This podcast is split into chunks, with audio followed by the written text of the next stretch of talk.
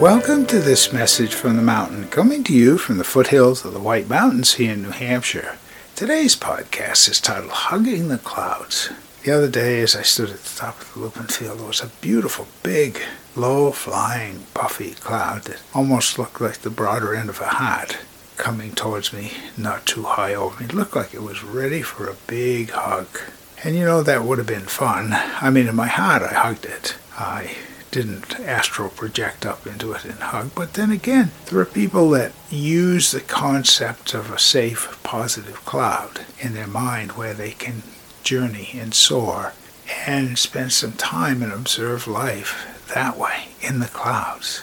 And so I look at nature and that opportunity up there the top of the mountain to on that special time to just feel that cloud hug, to appreciate it and knowing that it's there at the right time, at the right place.